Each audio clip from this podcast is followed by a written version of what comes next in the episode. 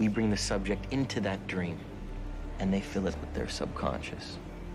How could I ever acquire enough detail to make them think that it's reality? Well, dreams, they feel real while we're in them, right? It's only when we wake up that we realize something was actually strange. Let me ask you a question. You, you never really remember the beginning of a dream, do you? You always wind up right in the middle of what's going on. I guess, yeah. So how did we end up here? Well, we just came from the, uh... Think about it, Ariadne. How did you get here? Where are you right now? We're dreaming?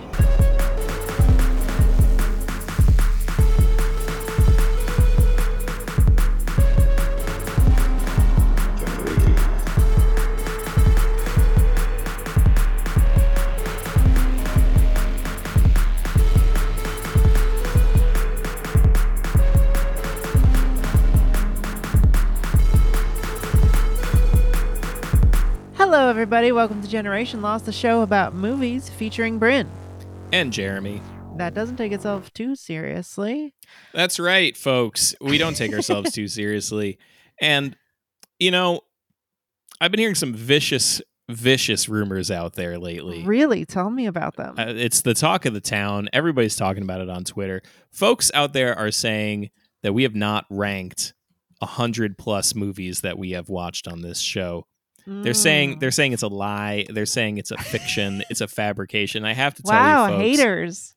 there are so many episodes of this podcast where we have ranked movies that we've watched, creating a definitive ranking of every single movie we've covered.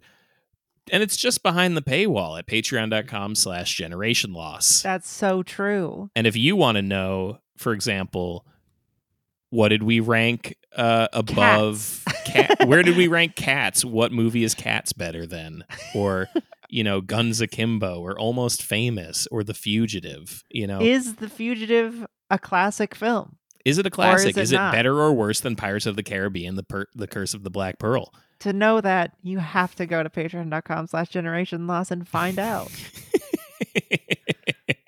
and I can't believe there's so many haters and losers. so many losers out there. saying that we haven't done the work we've clearly done. clearly That's disgusting. just a damn shame. And I, Makes I me feel, fucking sick. honestly, I feel bad for them. Can't be That- easy. that that's awful. Living like a fool. yeah. So you could go do that if you'd like. Uh, and this week we are in week four, Four.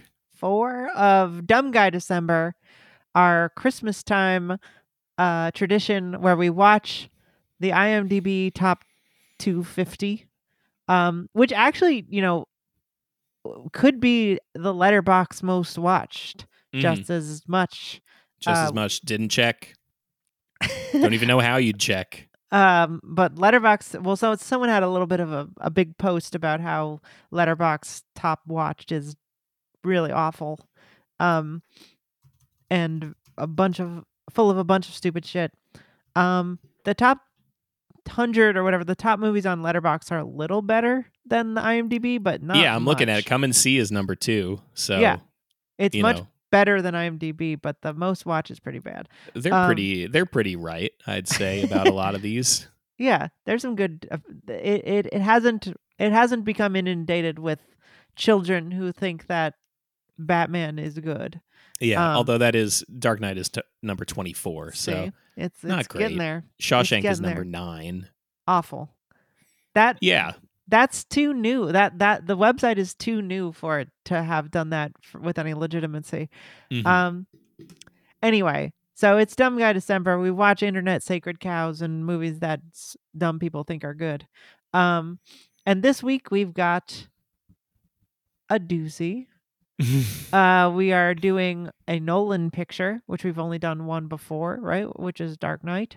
That's right. um and we don't like that man um he's a s- awful hack um but i think we have an interesting some interesting things to say about this because i tried to go into it with a different mindset Mhm. um which was how is this just as a heist movie like uh, yeah. uh, putting my feelings about how he squanders his potential and you know doesn't have enough to do how does it just function as what it's trying to do uh and so i think we can have an interesting conversation about that which we will do in a little bit but first i must ask jeremy what else did you watch this week Bryn, thanks for asking.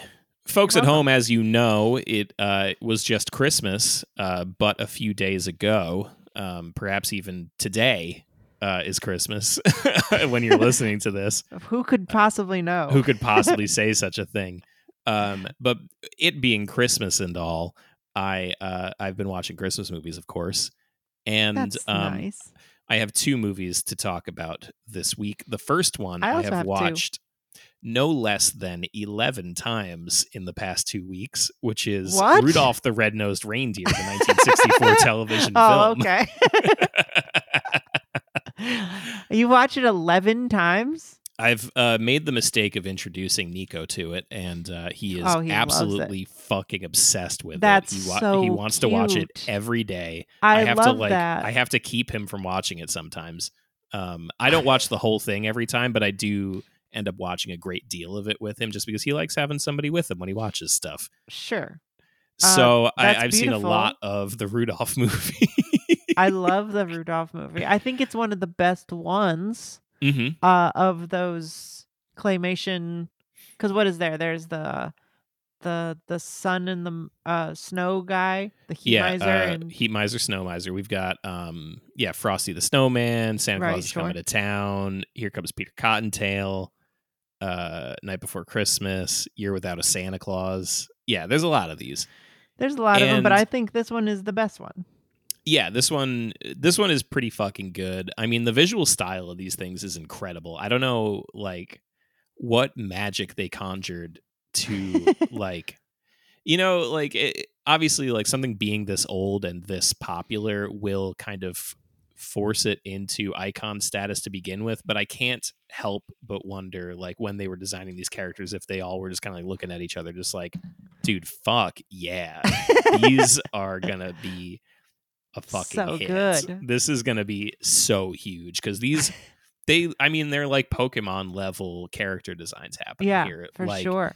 every single character looks awesome and is so perfectly designed and yeah, I mean they're they're every single person this is an icon in their own right, you know. And um they got Burl Ives on here. oh motherfucking Burl Ives I love real- Burl Ives. a real masterclass in like ridiculous voice acting too. Like some of them are pretty good, some of them are so dumb, but it like works so well. There's like so the story of it is that, you know, Rudolph obviously he's born with a red nose and everybody thinks he's a fucking loser for it. And so his dad makes him like paint his nose black so that like nobody I notices that he's a freak and so then sad. he's like kind of ostracized for it and then there's also an elf uh who uh he doesn't want to make toys and eat candy and do elf stuff. He wants to be a dentist. And everybody Hmm. is like you want to be a dentist? That's fucking stupid. And he's like i don't know. We really need a dentist up here.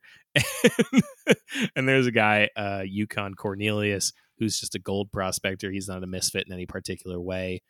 But um so there's like a very funny uh character who's like the foreman of the elves toy shop uh who just like shouts at i don't even remember what the fuck this elf's name is um the dentist elf. yeah. Oh, his name is uh to hermie? Hermie. i think it's hermie. Um but anyway he wants to yeah it is hermie. So hermie wants to be a dentist and he doesn't want to make toys and like his foreman is just constantly just like he doesn't even have like a low volume. He only has like what you want to be a dentist He's just screaming all the time like a coach. Yeah, but they like barely change his face, so it looks like that's his normal voice. It makes me laugh so and it blows out the microphone. It is so funny. Um particularly noteworthy, the Island of Misfit Toys is awesome. Uh all those characters are really funny. And the Abominable Snowman, um, Nico calls the the hair monster and is Hair obsessed monster, with him sure. Uh, every time. like even if I step away to go do something and the abominable snowman shows up, Nico will call out to me like, "Dad, the hair monster," and I have to come over and look at it and be like, "Oh, the hair monster."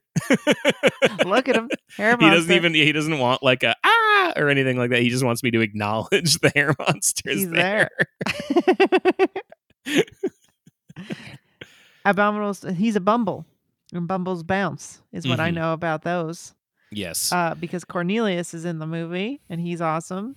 mm-hmm. He wants gold for some reason. Yeah. and silver. Yeah, there's a song "Silver and Gold," which I remember uh, when I was a kid. Um, I was obsessed with this movie too, and I remember in preschool doing like an art project where we're making like macaroni art picture frames, Uh huh. and I asked for silver and gold paint, and my teacher was like, "What are you stupid?" What? Those Why? aren't Christmas colors, and I said, "Yes, they are, according to the song from Rudolph the Red-Nosed Reindeer." You dumb bitch. That's so rude of you to say that to your teacher. uh, anyway, so that movie fucking rocks.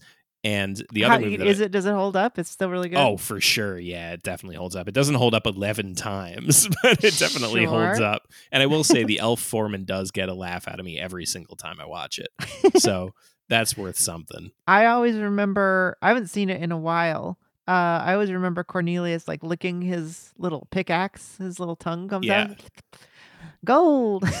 Um, so the other movie that I watched was the 1946 classic oh, Christmas supernatural drama film, It's a Wonderful Life. yeah. Beautiful movie. beautiful movie uh really incredible. The version i watched um was like technicolor. It was like colorized. Like it's a black and white movie right? It i'm is a not black and I, i'm not making that up. Uh-huh. like i've I've definitely seen it in black and white but i i saw it in color. And the the color version couldn't recommend it any less. Um Oh yeah, I can't imagine. it looks so freakish because like if you're if you're looking at like a bigger scene it works really well right? Like a big detailed shot where you get a lot of color in it can look really really good. But there's a lot of close-ups in this movie and a close-up Yeah. on a black and white shot person who's been colorized they look like silly putty. It looks so fucking weird because like the you know the white of their skin has whited out in the black and white and they've just colored over it with a single peach tone and it just looks like so unhumanly smooth. It's so fucked. Uh, it, it does not look good. However, Um, the movie rocks in every conceivable way. Um, if somehow you've never seen It's a Wonderful Life, it's the story of George Bailey. Honestly, I, I've definitely met a lot of people who haven't seen this movie, and it's um tragic because it's Truly tragic. I think there's a Um, lot of people who, especially around my age and a little younger, um, where it was sort of a little bit of, it got a reputation as some sort of like cloying, mm, stupid, like family movie that like your parents made you watch and it's dumb. Yes. Well, and I also Um, think like old black and white stuff, especially Christmas stuff, it's like it can just kind of get that old stuff stink on it where you're just like, I'm not going to like this. Cause you're thinking of like Miracle on 34th Street or whatever. Of Like, course. and you're like, I'm not going to fucking like this. But trust me, folks, you are gonna love It's a Wonderful Life. Um, so it's the story of George Bailey, who is a small town boy um, who grows up in this town called Bedford Falls. And um, he always dreams of going on adventures and going traveling the world. And throughout his life, you get a lot of these touch points of just like different shit that has happened to him. Um, this is all framed around, by the way, he uh, is going to kill himself uh, as an adult. He's going to kill himself. And his guardian angel is like getting a briefing basically on his mission to try to save George Bailey from killing himself. Yeah. And so he's seeing the life story of George, and you see him grow up. He he gets a little older. His dad runs a building and loans. Uh, in the town, it's a small bank that helps people build their houses and stuff. And then there's like a rich guy in town, Mr. Potter. He's a piece of shit. You don't like him, and um, he sucks dick. He's awful. He's like uh, uh he's like a Mr. Burns type. And uh, you watch George grow up, and then eventually his dad dies, and he takes over the building and loans. So he never gets to go on his crazy adventures that he wants to go on. He never gets to go to college. He, you know, a lot of disappointments in his life, and then you know later on uh his uh his uncle his uh dumbass uncle who he still employs at the building and loan uh despite his obvious problems uh mentally speaking um you know he accidentally misplaces $16,000 which in 1934 money is like a million dollars Yeah. and uh, they get in big trouble bank wise, and uh, George is going to go to jail, and so he contemplates killing himself. And then uh, Clarence, the guardian angel, shows him what his life would have been like had he never been born. And you see all the same shit, basically, that like, or you don't see all the shit, but you like kind of revisit all the touch points of his life and the places where he impacted people's lives in positive ways. And you see if that never happened, then this would have happened. And um, it's fucking beautiful. It's a beautiful movie. It's like one of my favorite stories ever. Um, It's sort of a it's sort of a reverse Christmas Carol. mhm. um, where it's not about a guy who has done bad learning to be good. It's about a guy who's been a good person and tried really hard, being like crushed by the Scrooge Mhm. um, of the movie, and learning that without him it'd be a lot worse. Yeah. and like you have you have the ability to make like change in your life and Mhm. like affect people yeah learning ways. about like the le- learning about the value of himself like learning to actually like forgive himself and like allow himself to see the value of these small things that have happened throughout his life that like to him were nothing you know but like to to these people meant everything and it kind of it it all comes to a head at the end where like everybody in town shows up with a couple of bucks to just kind of throw in for him and and he ends up uh being saved yeah and they all they all sing a little song together and the angel gets his wings and the angel I'm gets his watching. wings. I'm watching the um, uh, one of the scenes from the movie uh, in color, and Mhm. it's like got a lot of flashbacks to like war footage that I don't didn't recall being in the movie. Oh yeah, there's a very funny little chunk uh, because it's you know this movie is made in 1946, so World War II is real fresh for everybody. it just happened. it just happened. So there is this like hilarious little midsection where there's like, and then the war happens and everybody chipped in. and they like tell you about absolutely everybody's role during World War II. And they're like, this person collected aluminum cans to make into bullets, and this person They collected bought war, bonds. Yeah. and Mr. Potter ran the local draft board. yeah, that should just happen. But there's like in color, like you can tell that they're like just putting actual archival footage of World War II that just happened, and then Mhm. like putting the characters on top of it, and they're just like running along, um, because it's like rear projection. Uh, looks a little silly. Uh, I think I'm gonna go ahead and s- I kind of want to watch this in color just to see because some of this stuff is really awesome looking. Mhm. Um, but I you know, a lot I of times it does look pretty cool. But yeah, when you see when you see somebody's smooth fucking skin, like it just it really sucks. but it's um it got uh, a lot of controversy for being uh kind of commie uh Yeah. uh very anti rich people anti banks uh mm-hmm. very pro everybody coming together and defeating the banks so pretty good on the politics very beautiful film life affirming you gotta Yeah. see it It's an interesting like it's another one of those interesting little pieces of the American mythology where you're like every single thing that we grow up learning and grow up teaching people is like communist and then yeah at some point in your adult life, somebody is supposed to say to you, "Oh, by the way, all that stuff was bullshit, and you weren't supposed to be listening." what are you Yeah. stupid? that's children's bullshit That's for children. Yeah, it's like things like Aladdin, where like you're supposed to be like, "Yeah, of course he's stealing bread. He's hungry. You know, he doesn't have money Yeah. to buy it, so he's stealing it. What's he gonna die?"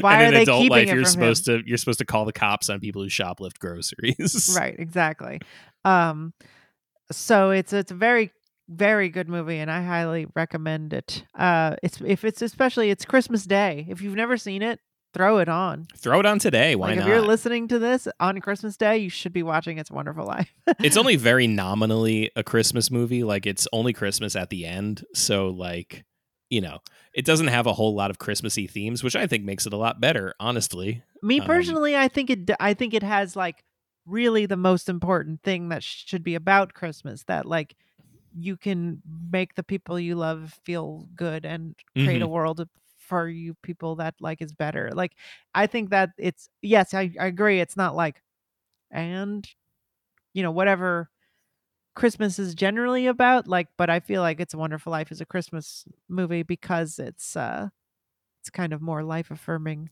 Yeah. than the usual Christmas story. Yep. So, Bryn, what did you watch this week? Uh, this week I went hung out with my friends and uh, watched some non-Christmas movies. Okay. Uh, I'm not entirely sure. My friend Allison um, watched for the first time on a whim uh, the very first Mission Impossible movie by Brian De Palma and loved it.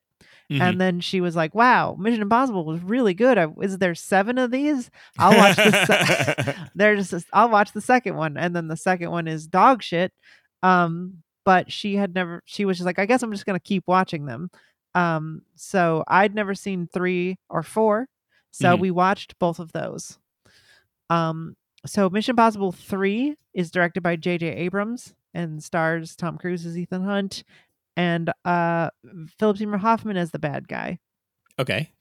um and also uh billy crudup as the secret bad guy um who's funding him uh have you seen mission impossible 3 No, I've only seen the first one, I believe. and the first one is really the only good one Mhm. um this one is okay Is three um, the one that has um the Metallica song on the soundtrack? that's two Okay. two is the really stupid one where they were oh, like three has the Kanye West song. it does have a Kanye West song, which I was very surprised about. Um, but only at the end. Um, this one is about Ethan is like out. The, none of them like really follow each other. Sure. like they're sort of just like randomly. yeah, it's um, like um it's like Bond. it's kind of like Bond. Yeah, yeah. Uh, except it's always Tom Cruise. Mhm. Um, so Ethan is retired and he's trying to settle down with his uh fiance.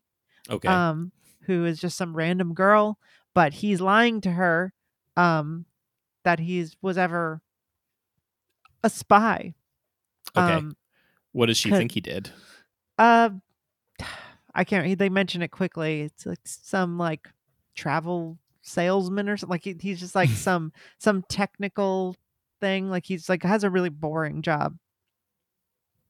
But um they some partner that he's supposedly like cared about is like in trouble and they're like we need you to do one last thing. We got to get her out of there. And he's like all right fine. So they do this like whole big thing. She still dies because they put like some like detonator in her brain um nice.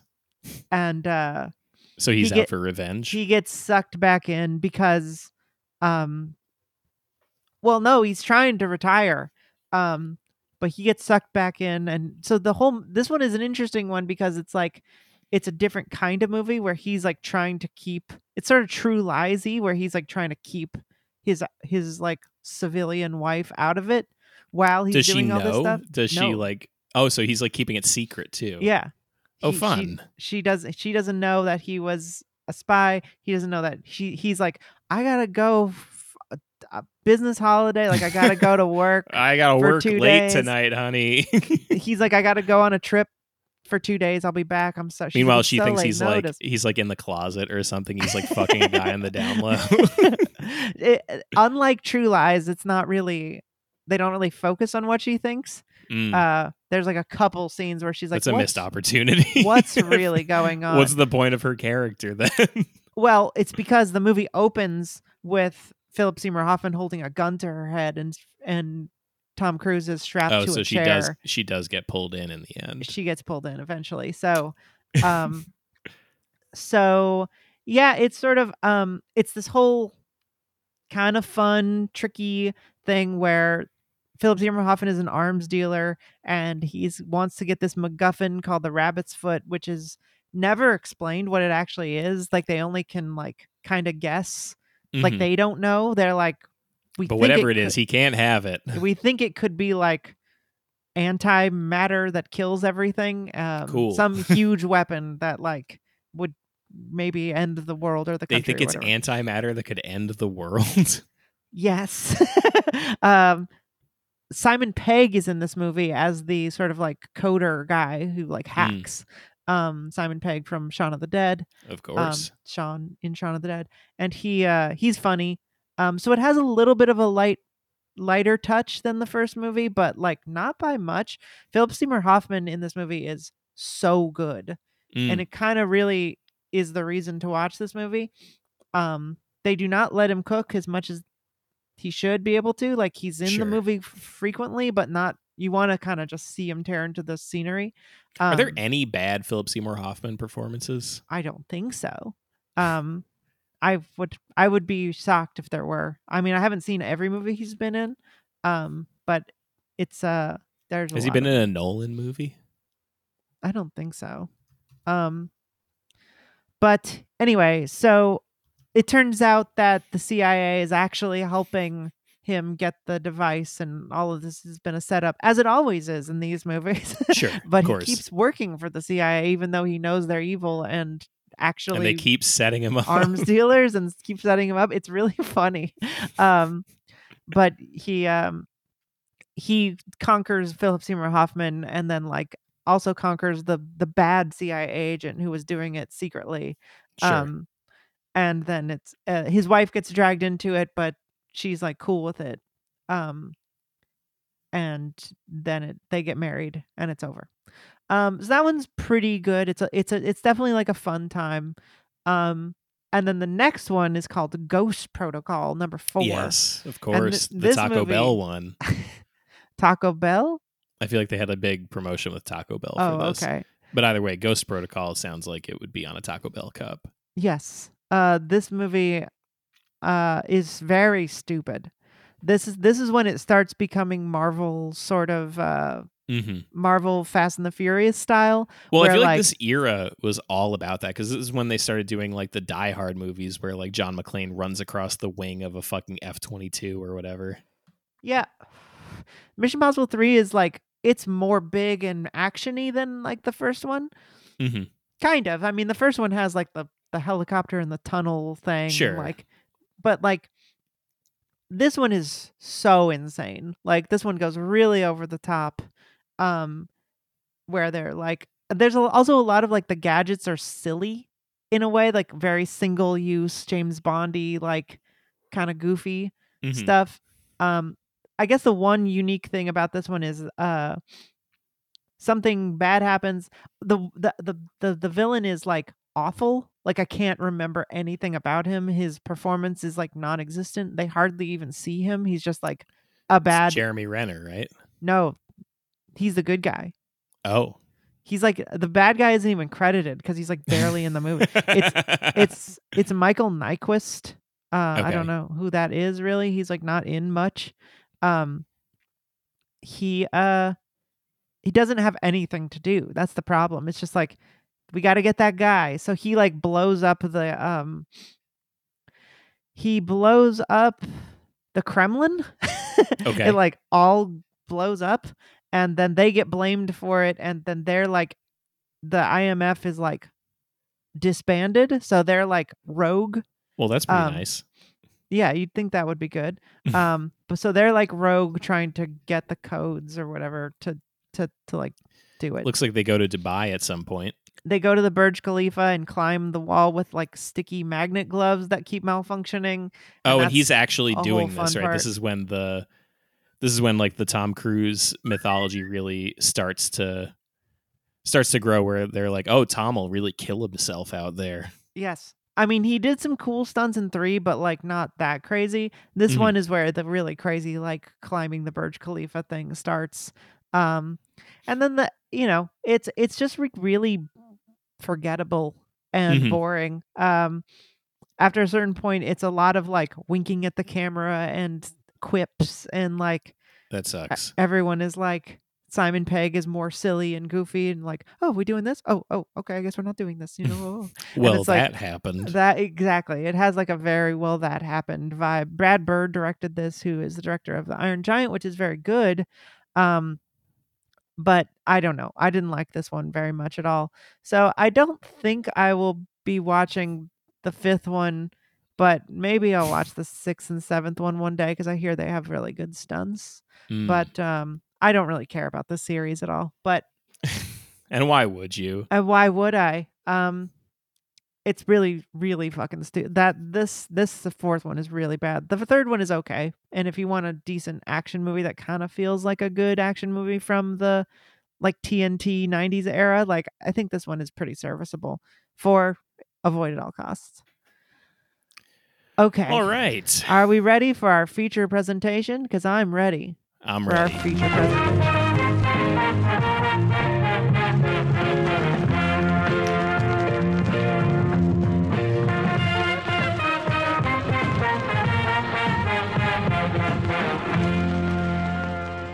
This week for our feature Hit it, presentation, Tom. we are watching Movies, popcorn. and this movie and popcorn is Inception, directed by Christopher Nolan, uh, starring Leonardo DiCaprio and Ken Watanabe, Joseph he's Gordon-Levitt. Oh, I love uh, him. Elliot Page, Marion Cotillard, uh, Tom Hardy, and Cillian Murphy. Tom Berninger, Berenger's in this, and Michael Caine has a little cameo. Michael Caine gets a little bit of stuff too. Lots of good, pretty good cast. Unfortunately, none of them have a lot to do uh, because it's not about you. It's not about the characters.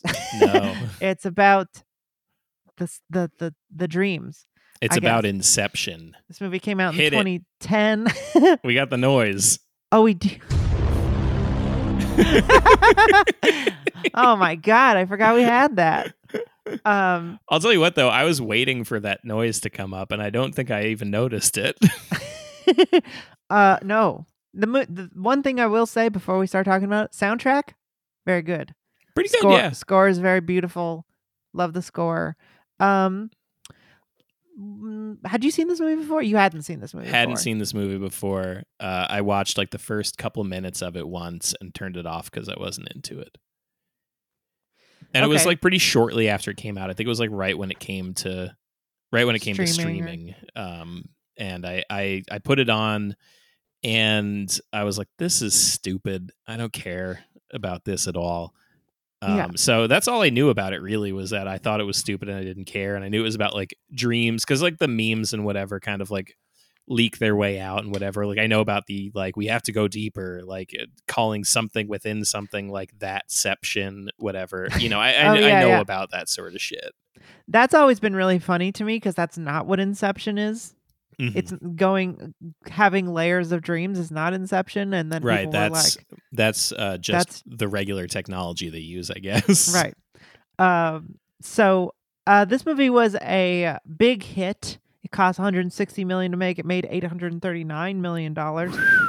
Big time success for Mr. Nolan. But this was the movie where I saw it in the theater, kind of expecting. I think I mentioned this before, but I I was expecting him to go back to the interesting stuff and it was going to be a, a for him you know one for the studios one for him he had done Right. two batman movies i was like okay well those weren't the best movies but maybe he'll go back and do something really cool um i was very excited about this movie i Mhm. didn't hate christopher nolan at this point um and i was like wow such a cool concept he has 160 million dollars to fuck around and make the coolest like dream sequence stuff uh and then i saw the movie and i decided i hated christopher nolan Yeah. uh, as I, uh, you know, as he kept coming out with movies, I think I've felt pretty vindicated by that. um, and I just don't. I was very disappointed when I saw this movie, uh, in 2010, that visually and conceptually he decided to make a movie about dreams and then had like almost zero visual ideas for how dreams would work yeah. um and that was really my big problem with the movie it was like his the rules are inconsistent there doesn't seem to have any real reason that it's a dream and not just a heist um so i was i was real mad at this movie and i've i've been on record as calling it uh very bad and uh, hating it Mhm. um so I went into it this time with a mindset of like, let me try to just view this movie as what it's trying to be, which is functionally a heist movie. right. Um, and does it function on that level and can i just enjoy this for a fun heist action movie Mhm. um yeah Well, And so I- what's the what is the answer to that? Like, so just viewing it strictly as a heist, taking all the sci-fi elements out of it, or just thinking of them as like window dressing, right? Essentially, that's what we're talking about here, right? Is like which is what it's a are. heist movie with sci-fi flavor. Like the you know the the the primary meat of this is just a heist movie. Does it work for you that way? Well, my my opinion on this movie is that Nolan doesn't really know how to do that Mm-hmm. because I, I kept thinking because we've done a heist month fairly recently, Yeah, and I kept thinking back to what's cool about Ocean's Eleven and and Le Cercle Rouge, and what's cool about those movies is watching them execute a plan that they know. The problem with this movie is that you don't understand what the plan is and then they explain it to you at every moment and things go wrong and then they have other ideas and they're explaining things. yeah. things There's to too much other. stuff that comes up in the moment for it to really properly work heist wise, right? Like we know the idea is that they're going to go into his dream, try to incept it. We know that um like, I think we know that they're going to do like a layered dream um yeah we and we get some fun heist layer. stuff in that planning sequence where they're talking about like you know we got to find a way for him to be asleep. Like how are we going to get to him? And they're like we could do a transatlantic flight. That'll be enough time blah blah blah. Like that all works for me. Yeah me but too. it's like once we actually get into the dream sequence is kind of when things start to fall. So let's uh, back up a little bit it's right? a little bit complicated so if you've never and- seen Inception before, the story of Inception is that Leonardo DiCaprio plays a uh he's like a corporate es- espionage uh agent uh and he does a thing called extraction which is um where you go into somebody's dreams and you find the information that they're trying to hide from other people and then you copy down that information or whatever. We don't really actually see him successfully do it, which is kind of a problem for me too. But uh, basically, you go into their dreams, you find the information you want, and then you sell it to the person who wants it. So that's the premise. He meets this guy Saito, who he's in, he's trying to steal information from, but then Saito is like, "Surprise, bitch! Like I actually been onto you the whole time, uh, but I let you do it because I'm trying to do this to somebody else, and I want you to do a thing called Inception that nobody thinks is possible."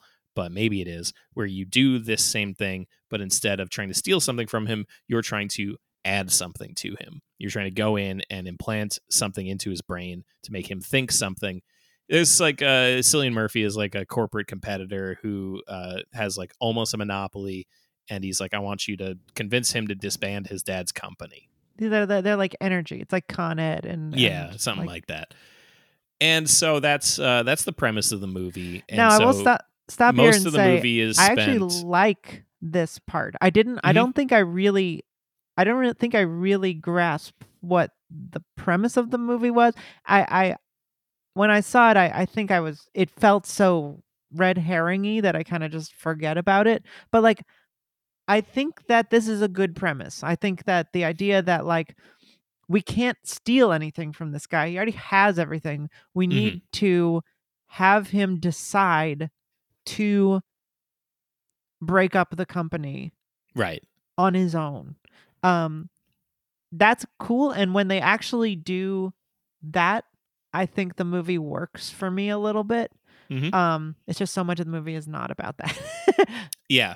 So, like I said, a big problem for me is that we don't actually see a successful case of extraction.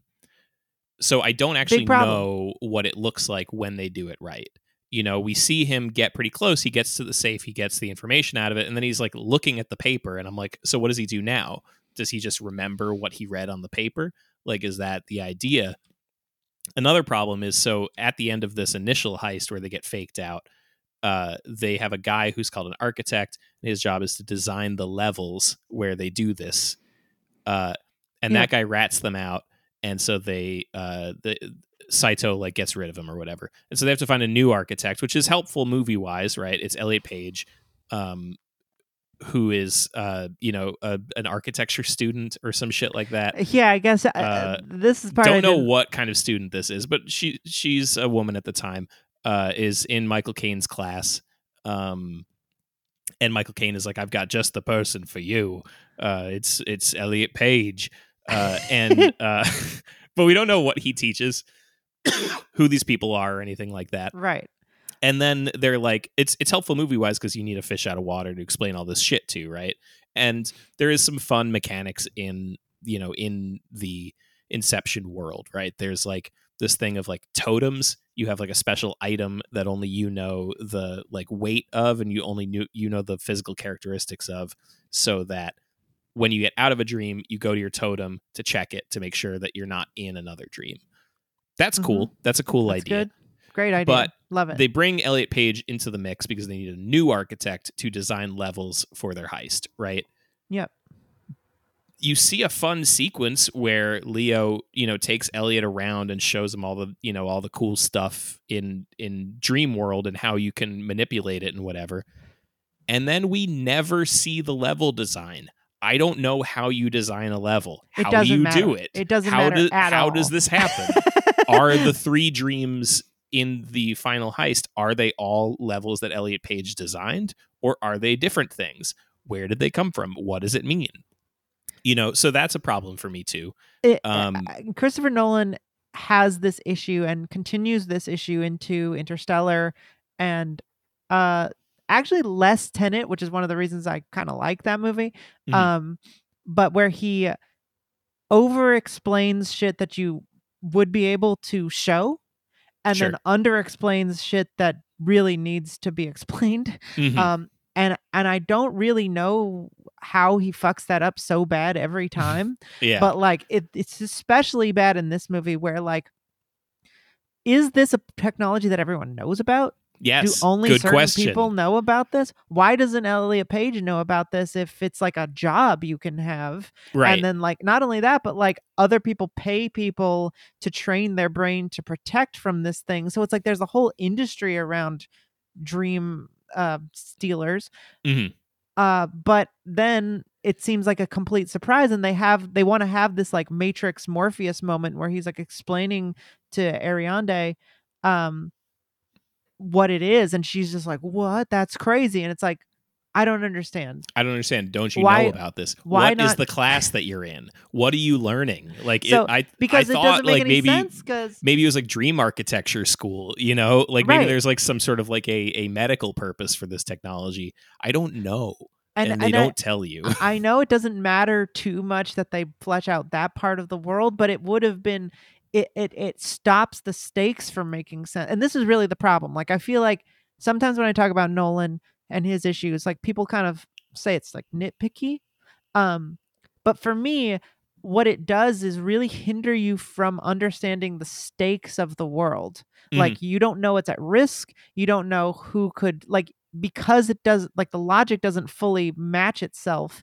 You're not sure like could this hurt anybody? You he you only know exactly what he tells you and Right. then those things don't always make sense.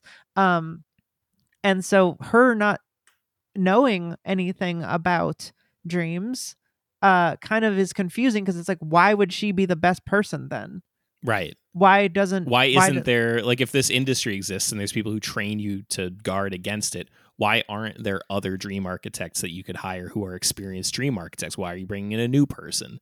Right. because you have to explain it for the movie. That's the only real explanation. Yeah and and that that's where i think that his writing is so paper thin sometimes and like really you see the wireframe of what he's trying to do and i and i think it's really a problem for me uh, Mhm. especially because there's not enough on top of it for example in that matrix sequence where he's like we're in a dream right now actually you don't even remember and then the dream starts falling apart he refuses to do anything interesting and is like what does a dream falling apart mean buildings falling apart i guess it just explodes or Yeah. you know like crumbles very normally and it's like why don't they become different colors or different material or why don't like why yeah, they don't clip through stuff. I don't why know Why don't they start like, melting like jello or like yeah like there's so many interesting things that dreams can be and he is really afraid here to seem silly i think. You get one really cool one which is when like the streets of paris like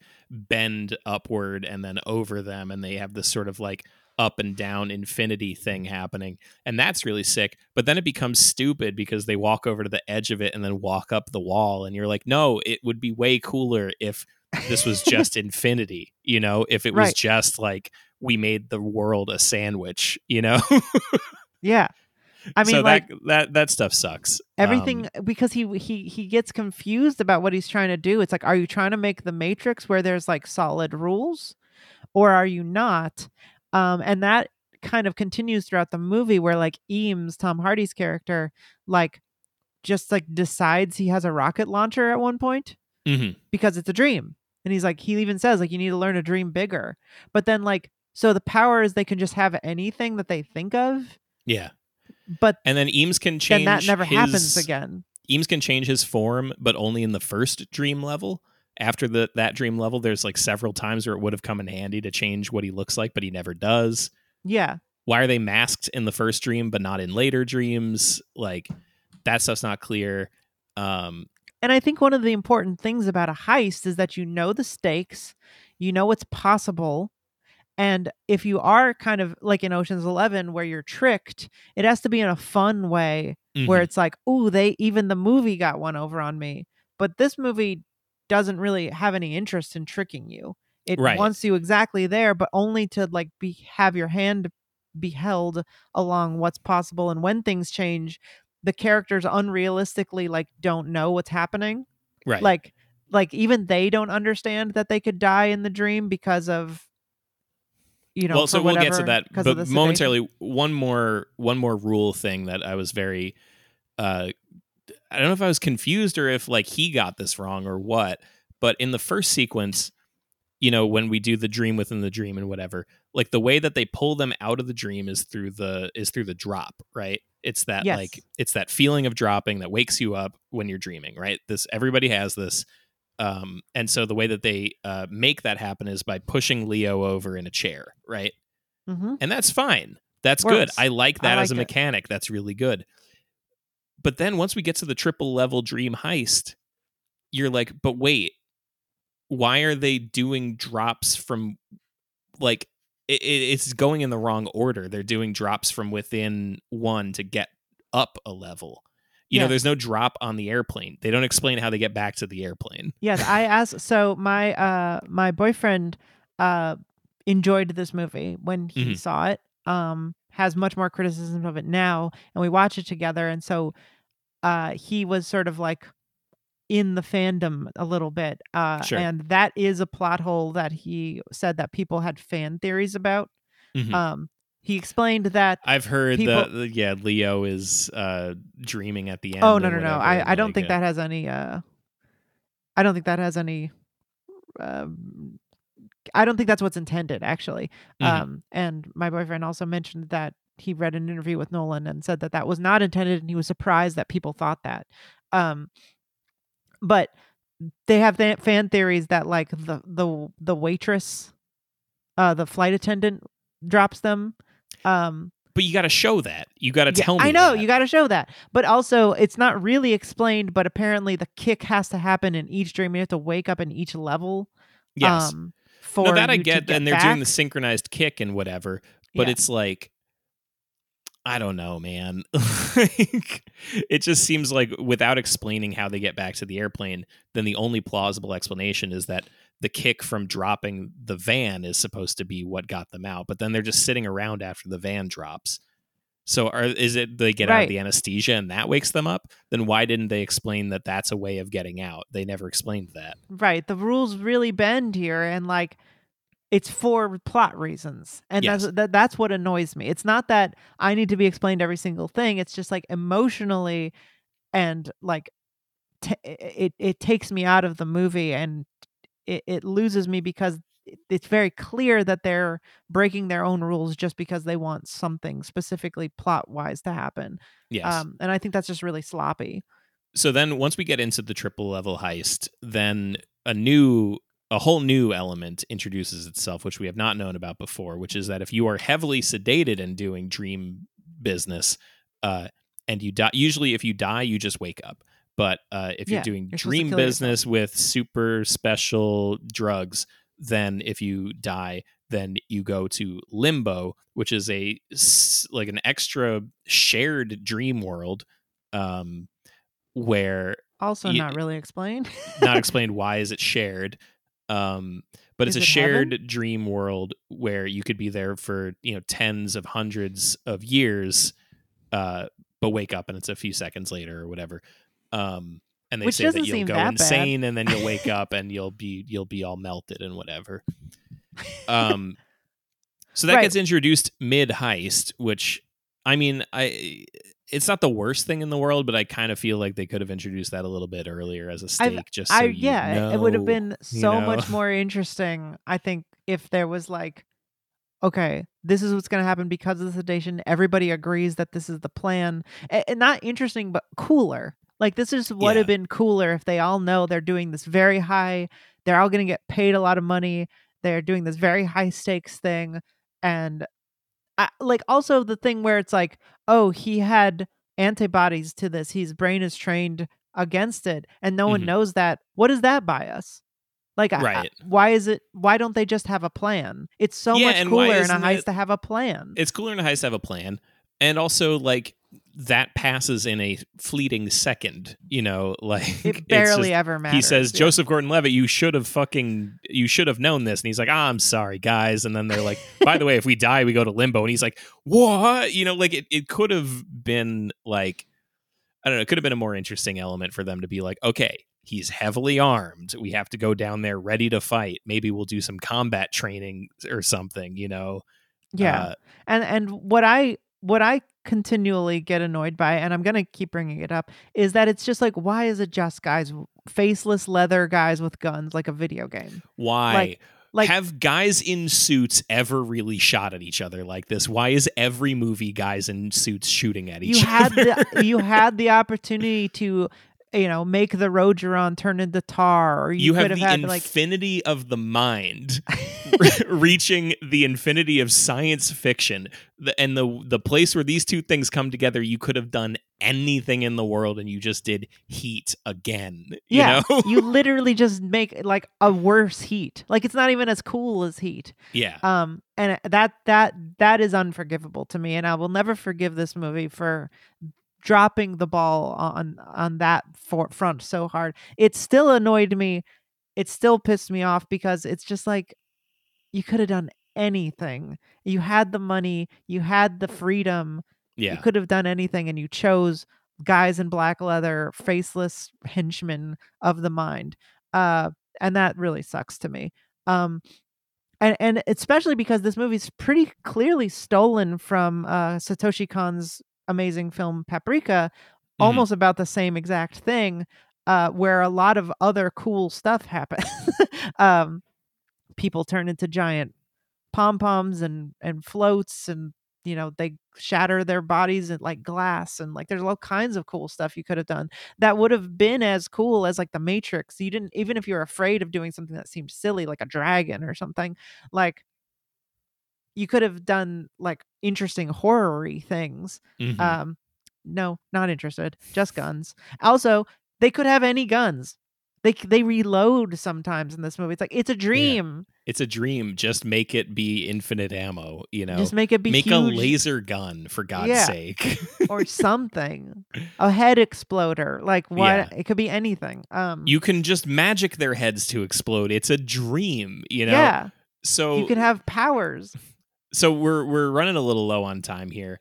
Uh, i want to talk about stuff that we did like in the movie because i did like some stuff. I actually do think there's some fun stuff. I think for all its faults you know in terms of like actual writing and stuff i think visually the the whole sequence of uh the three level dream is really cool i think especially joseph gordon-levitt in the middle like getting all Yeah. like shifted around as the as the van shifts around that shit rocks that looks so awesome yeah it's Um, undeniable and there's a reason that people you know people really like this movie and it, that is there is fun to be had here in the middle It reminds Um, me a lot of um of They Live, where like you can tell that a lot of the goodwill that this movie has is that sequence. Sure. Everybody loves that sequence of him in the hallway and the moves, right?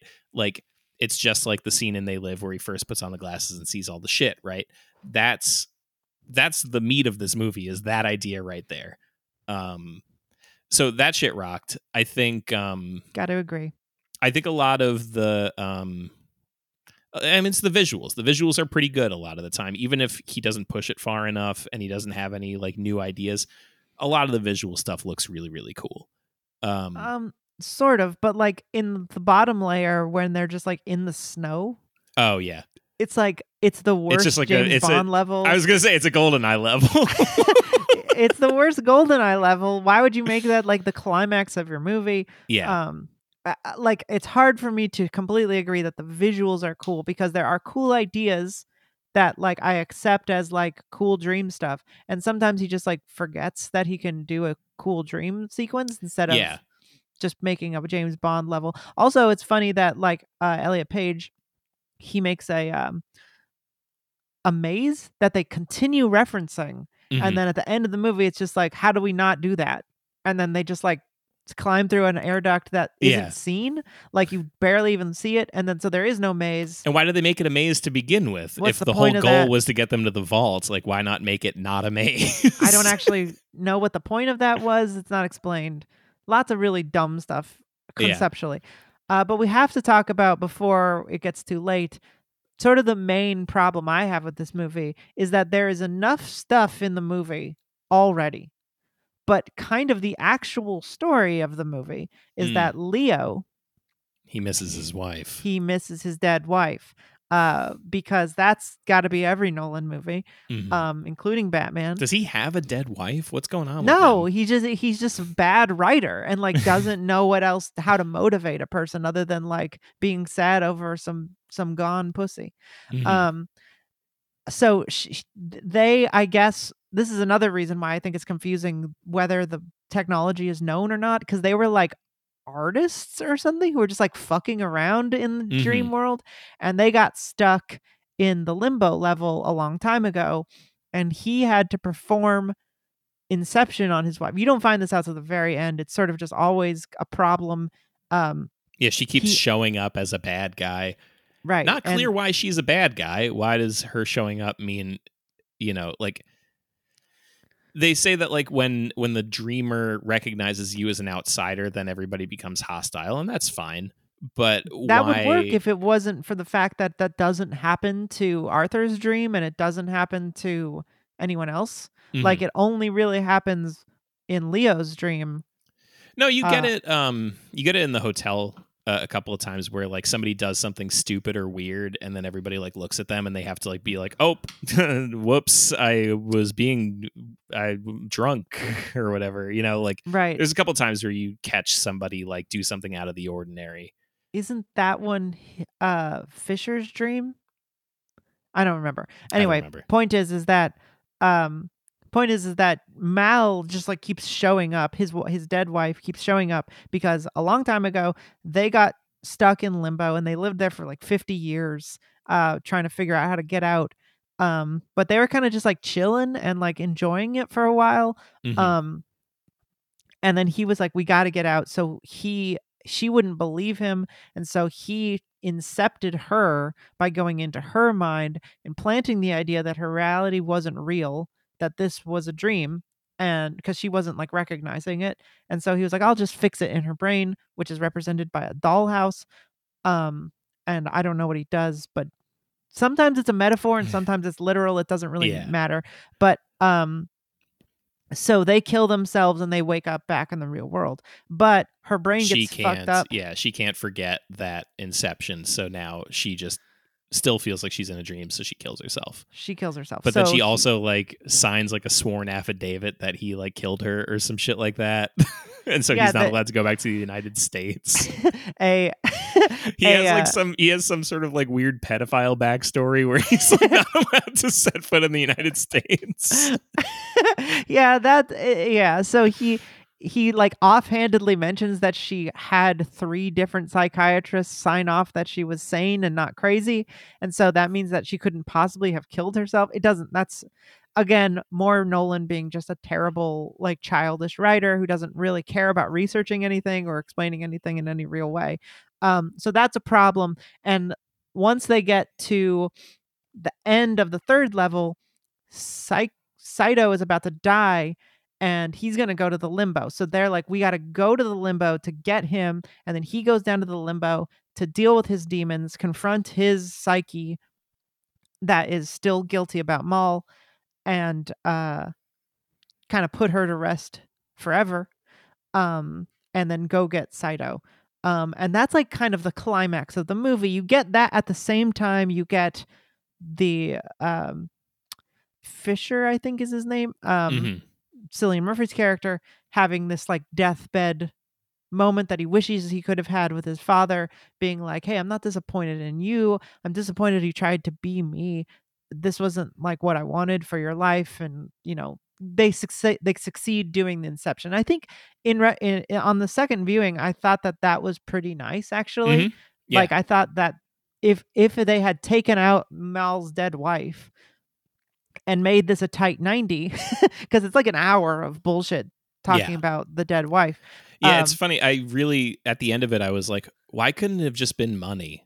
Why couldn't it have just been Right. a big job that they couldn't pass up? You know? It doesn't have to be he gets back into the like sure have him like really need the money for something. It it's not any better that you're dealing with his psyche. It could just be fun and like have Mhm. them do this get a lot of the emotion around what am i actually living for? Why does money matter to me? Why does this dynasty matter? Like explore the actual thing you're doing yeah. and we get a lot less of it than we really should.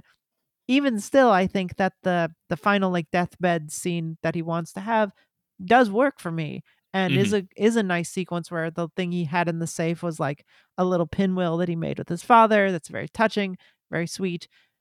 They have this little conversation and he decides i'm going to break up the company. I'm going to fix what my father wishes he could have done. Um to me that should be the climax of the movie. Um it isn't. It's leo's problems with him forgiving himself for accidentally killing his wife. Yeah. um which who cares? Um Who cares? uh and then they right as soon as that's done they all snap. There's a cool sequence where you i, I will say very well edited this movie Mhm. um Well, not not as well edited No. as in in good sequences there are more like um continuity errors than you'd imagine in this movie Uh-huh. uh but i did think that that part was well edited I'll I say. think yeah, I think the action sequences are really well edited. I think the whole the whole heist sequence is really well edited. However, I will say one of my biggest thoughts uh, throughout the whole first like hour of the movie was how bad the editing is because I I like I had initially written down as a joke uh Letterboxd review for this that like Christopher Nolan has never heard of writing quote a beat into his Yeah, uh uh-huh. into his scripts because nobody ever takes a fucking beat. There's never a like a moment of silence for something to sink in a little bit.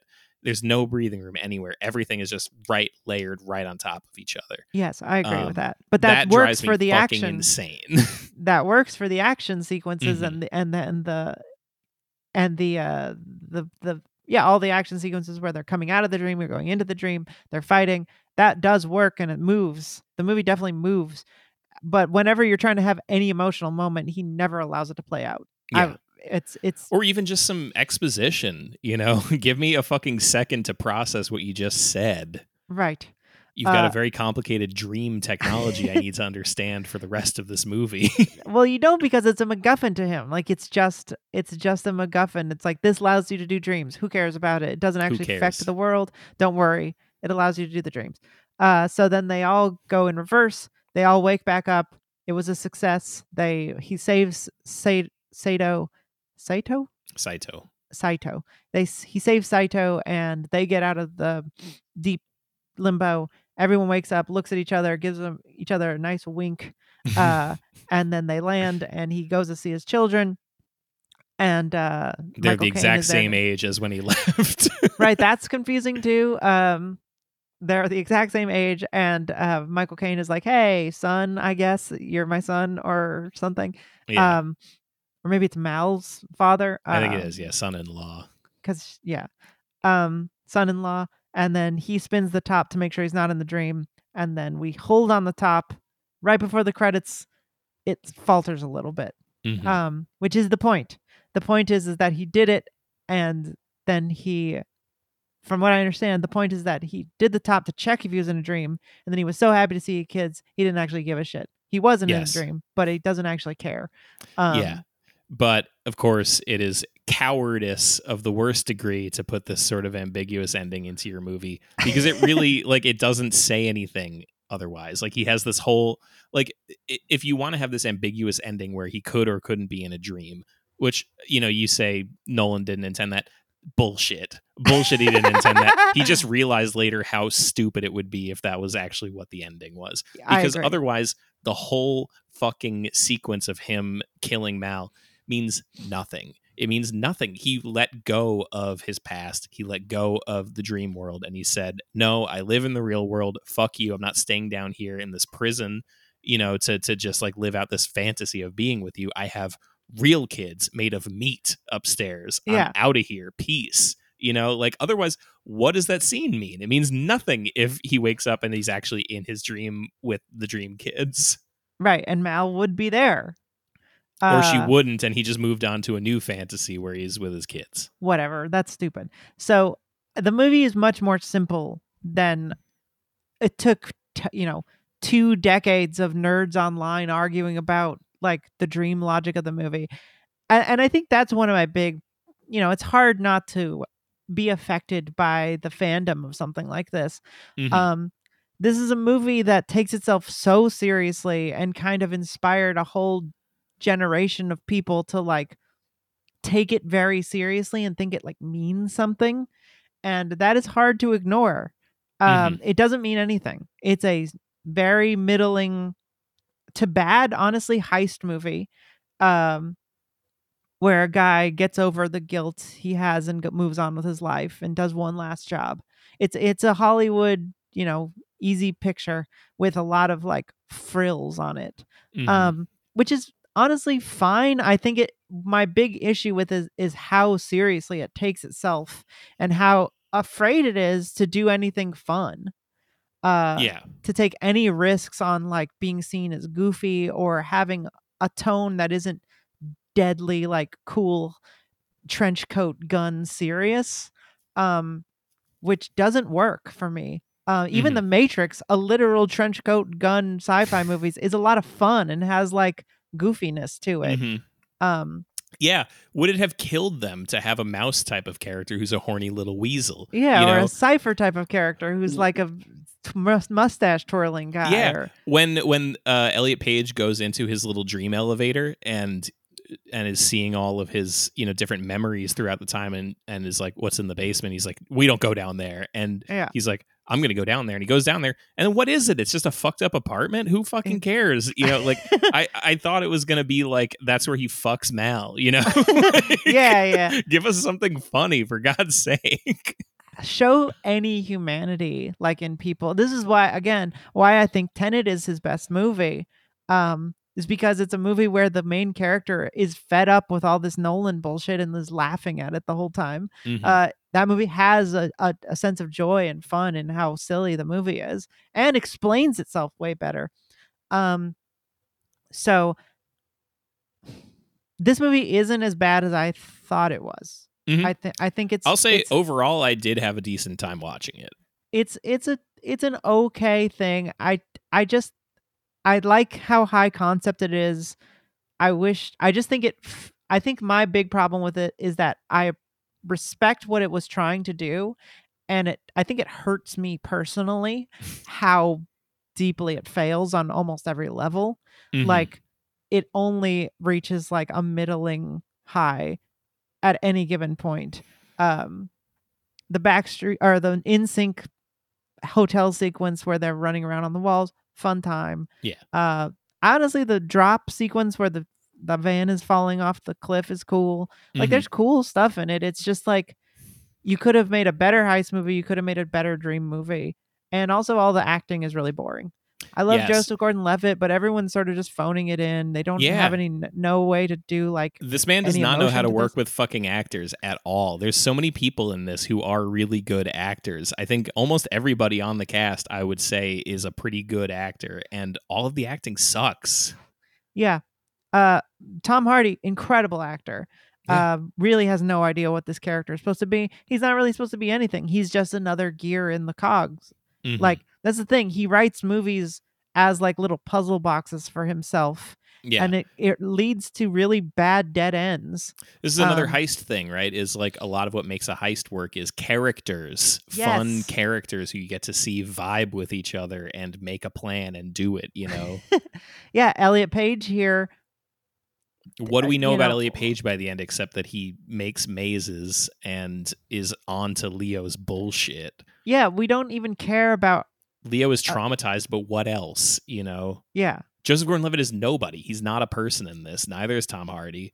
There's an Indian guy who just shows up, and we don't know fuck all about him. yeah. He's not. You know, he's probably the most fun because he kind of like reacts to things, Mhm. but yeah, like yeah. it, it doesn't even feel like anything. Uh, uh, yeah. So that's what I mean. It's just like he has all this opportunity, and then it just feels squandered on a pretty middling to sometimes really bad movie. And I think there are a couple highs that I'll give it.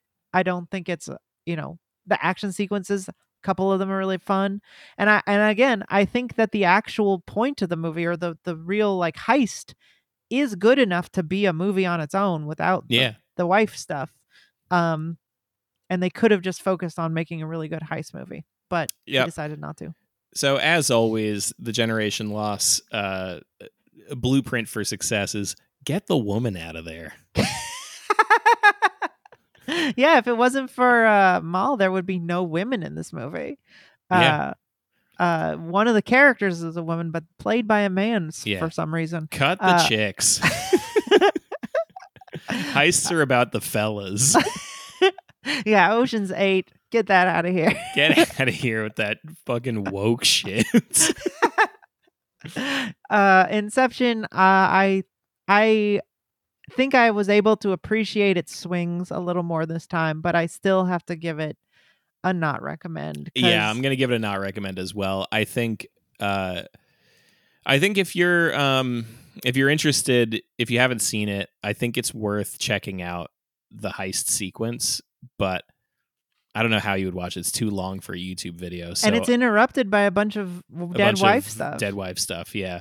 Um, so I would recommend if you were gonna watch this movie, I would recommend every time you see his dead wife, just start hitting the hitting fast the, forward the fast forward until Doesn't she's matter. off screen. It doesn't matter. It never impacts the plot very much. i feel like you actually could do a cool cut of this movie where you just cut out those sequences Mhm. uh and The only like, problem is that she shows up in in uh, as the bad guy sometimes to kill somebody. right it is kind of important to the plot um so uh, whatever uh it's not I, I don't think the juice is worth a squeeze here like Yeah, there's not enough cool dream stuff really to sit through a two and a half hour snooze fest sometimes um but you know some people love this movie and i think there's i'm not going to change anybody's minds it just really doesn't work for me yep. Beautiful. All All right, that is Inception. Thank you so much for listening to the Generation Loss podcast. Uh we are going to be back next year. This is the last episode that will come out this year. That's We're right. starting the new year with a bonus Dumb Guy December movie. Uh, we will be back in the new year with Fight Club, ringing in the new year right, uh, with a good director named David Fincher's third movie, I think, fourth Something movie. like that. Um, and I remember liking that movie. I can't wait to revisit it. Cannot wait. uh, it's been so long of this show without doing Fight Club, so we're gonna finally right that wrong.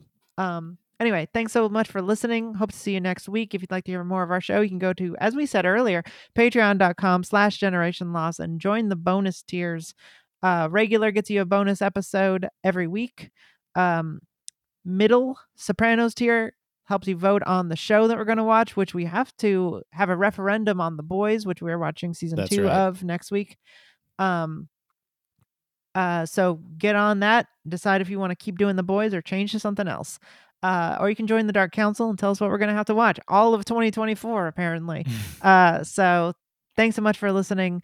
Follow us on Twitter at Gen Loss Pod. Follow us individually from there. Listen to my band, Stay Inside, or any of my other podcasts, and watch Jeremy's YouTube channel, Jeremy Thunder on YouTube.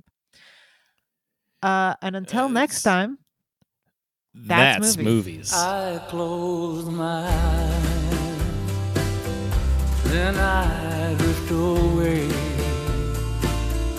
into the magic night. I softly say a silent prayer, like dreamers do. Then I